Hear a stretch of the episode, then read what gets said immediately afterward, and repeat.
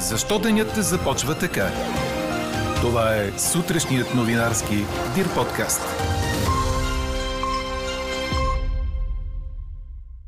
Макар и без консенсус до сега, кабинетът ще обсъди промените в бюджета. Ще стигнат ли скоро в парламента, предстои да разберем.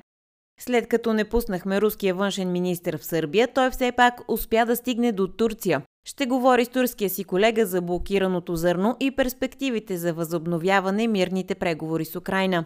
А днес ви питаме, руски или български шрифт на кирилицата в интернет има ли значение? Пишете ни на подкаст news.dirbg. Говори Дирбеге. Добро утро, аз съм Елза Тодорова. Чуйте подкаст новините тази сутрин на 8 юни. Ще се развива купеста облачност и на отделни места около планините в западната част на страната ще превали и прегърми. В 8 области е обявен жълт код заради очакваните валежи. Ще духа и до умерен вятър от изток. Максималните температури ще са от 25 до 30 градуса, сочи прогнозата на синоптика ни Иво Некитов. Очаква се кабинетът да обсъди промените в бюджета на редовното си заседание днес и да ги внесе в Народното събрание. Такова намерение изрази вчера финансовият министър Асен Василев. Правителството вече обсъди с социалните партньори актуализацията на бюджетната рамка, но не можаха да постигнат съгласие по повечето точки. Според синдикатите, мерките за увеличение на доходите на хората са недостатъчни, настояват и за увеличение на минималната работна заплата. От бизнеса пък са недоволни, че липсват антиинфлационни мерки и от начина по който ще бъдат увеличени пенсиите. Работниците от ВМЗ Сопот излизат на протест, съобщава БНТ. Те очакваха министъра на економиката Корнелия Нинова да им обясни вчера причините за смяната на ръководството на предприятието, както и дали ще получат обещаното увеличение на заплатите си, договорено с предишните шефове. Нинова обаче не се отзова на поканата, а заяви, че ще разговаря с синдикатите във ВМЗ Сопот в следващите дни. И все пак тя увери, че не само ще има заплати, но ще бъдат и увеличени в най-кратко време. Бавно се случват нещата след подадените от фундация Мисия Криле сигнали за насилие над бежанци, каза за подкаст новините председателят на фундацията Диана Димова.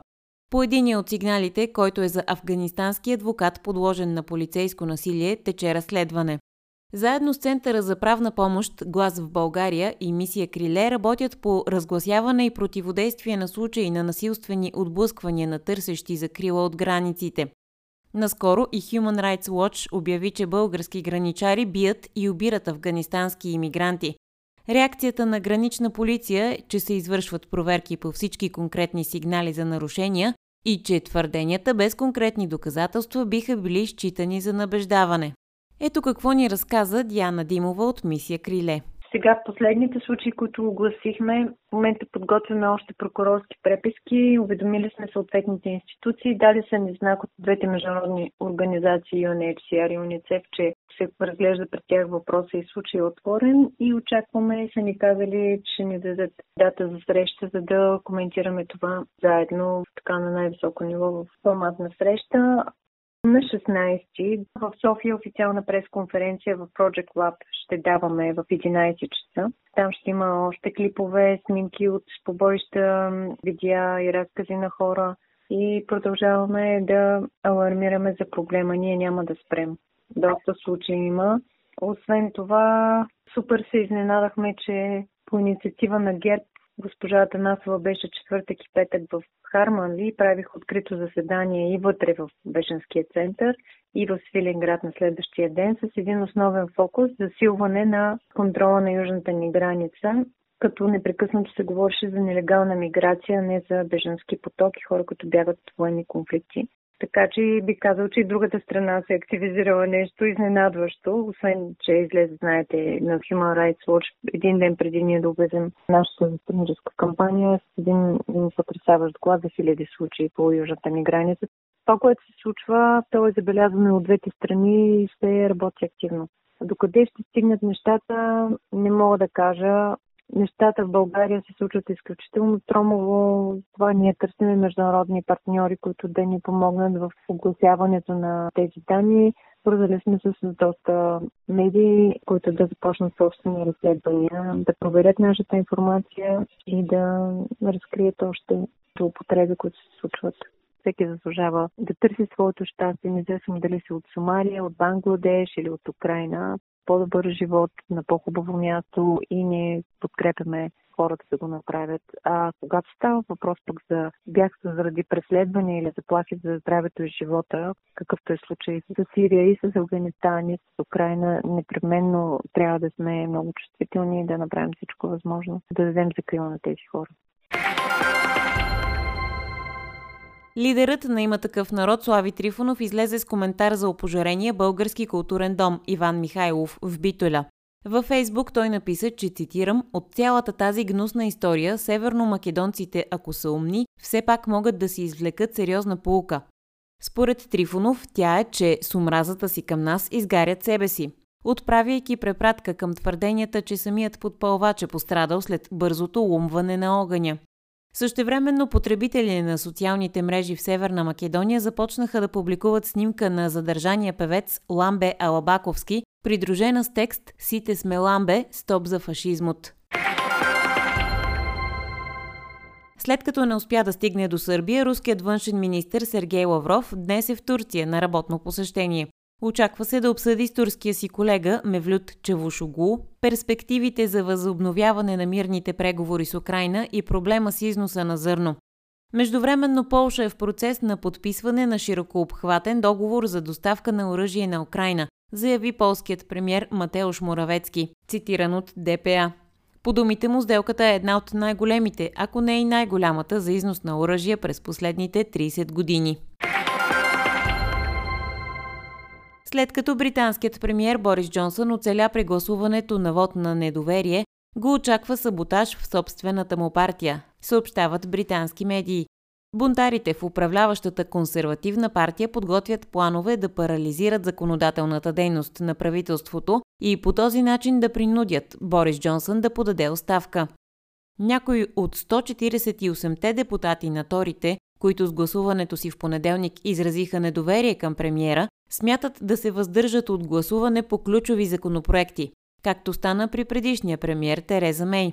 Своеобразно начало на техните така наречени стачки ще бъде дадено с проекто закона, който позволява анулиране на части от протокола за Северна Ирландия, информира БНР. Четете още в Дирбеге! България загуби от Сърбия с 1 на 3 гейма в първия си матч от мъжкия турнир Лига на нациите в волейбола, предаде Корнер.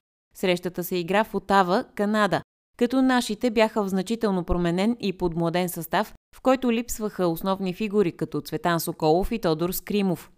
Двубоят бе и официален дебют за селекционера Николай Желясков на поста, който той пое през януари след раздялата с италянеца Силвио Пранди. Много силно играха българите на блок, записвайки 15 точки от този елемент в волейбола. Атаката също работеше в първия гейм, особено в лицето на Радослав Паропунов и Алекс Грозданов. След това сърбите, които също не бяха в оптимален вид и с всички свои звезди, обърнаха развоя на матча. Най-резултатни за България бяха Парапунов с 14 точки, Алекс Николов с 13, Светослав Гоцев с 12 и Грозданов с 10. До края на седмицата нашите ще се срещнат зад океана с още три силни съперника в този първи етап от турнира. В петък играем с Германия, в събота срещаме Полша, а в неделя Канада. Чухте сутрешния новинарски Дир подкаст. Подробно по темите в подкаста четете в Дирбеге. Какво ни впечатли преди малко? Глобалният сайт Taste Atlas, който предоставя информация за националните кухни от цял свят, публикува онлайн списък на 100 най-добри традиционни кухни и ястия в света за тази година. Сайтът определя като най-добра кухня италианската, следвана от гръцката, испанската, румънската и френската. На първо място в класацията с ястията обаче се нарежда мексиканско такова. То е от свинско месо от Юкатан. На второ място е бразилската пиканя, приготвяна с прясно говеждо месо, а третото място се заема от руските кнедли, приготвени обаче в Полша. България също присъства в атласа с ястия като баница, рибена чорба, филе елена, странджански дядо, пататник, банска капама, кавърма по радомирски, пастърма, торта гараш и така наречения йогурт или традиционното българско кисело мляко. А какво ще кажете за това?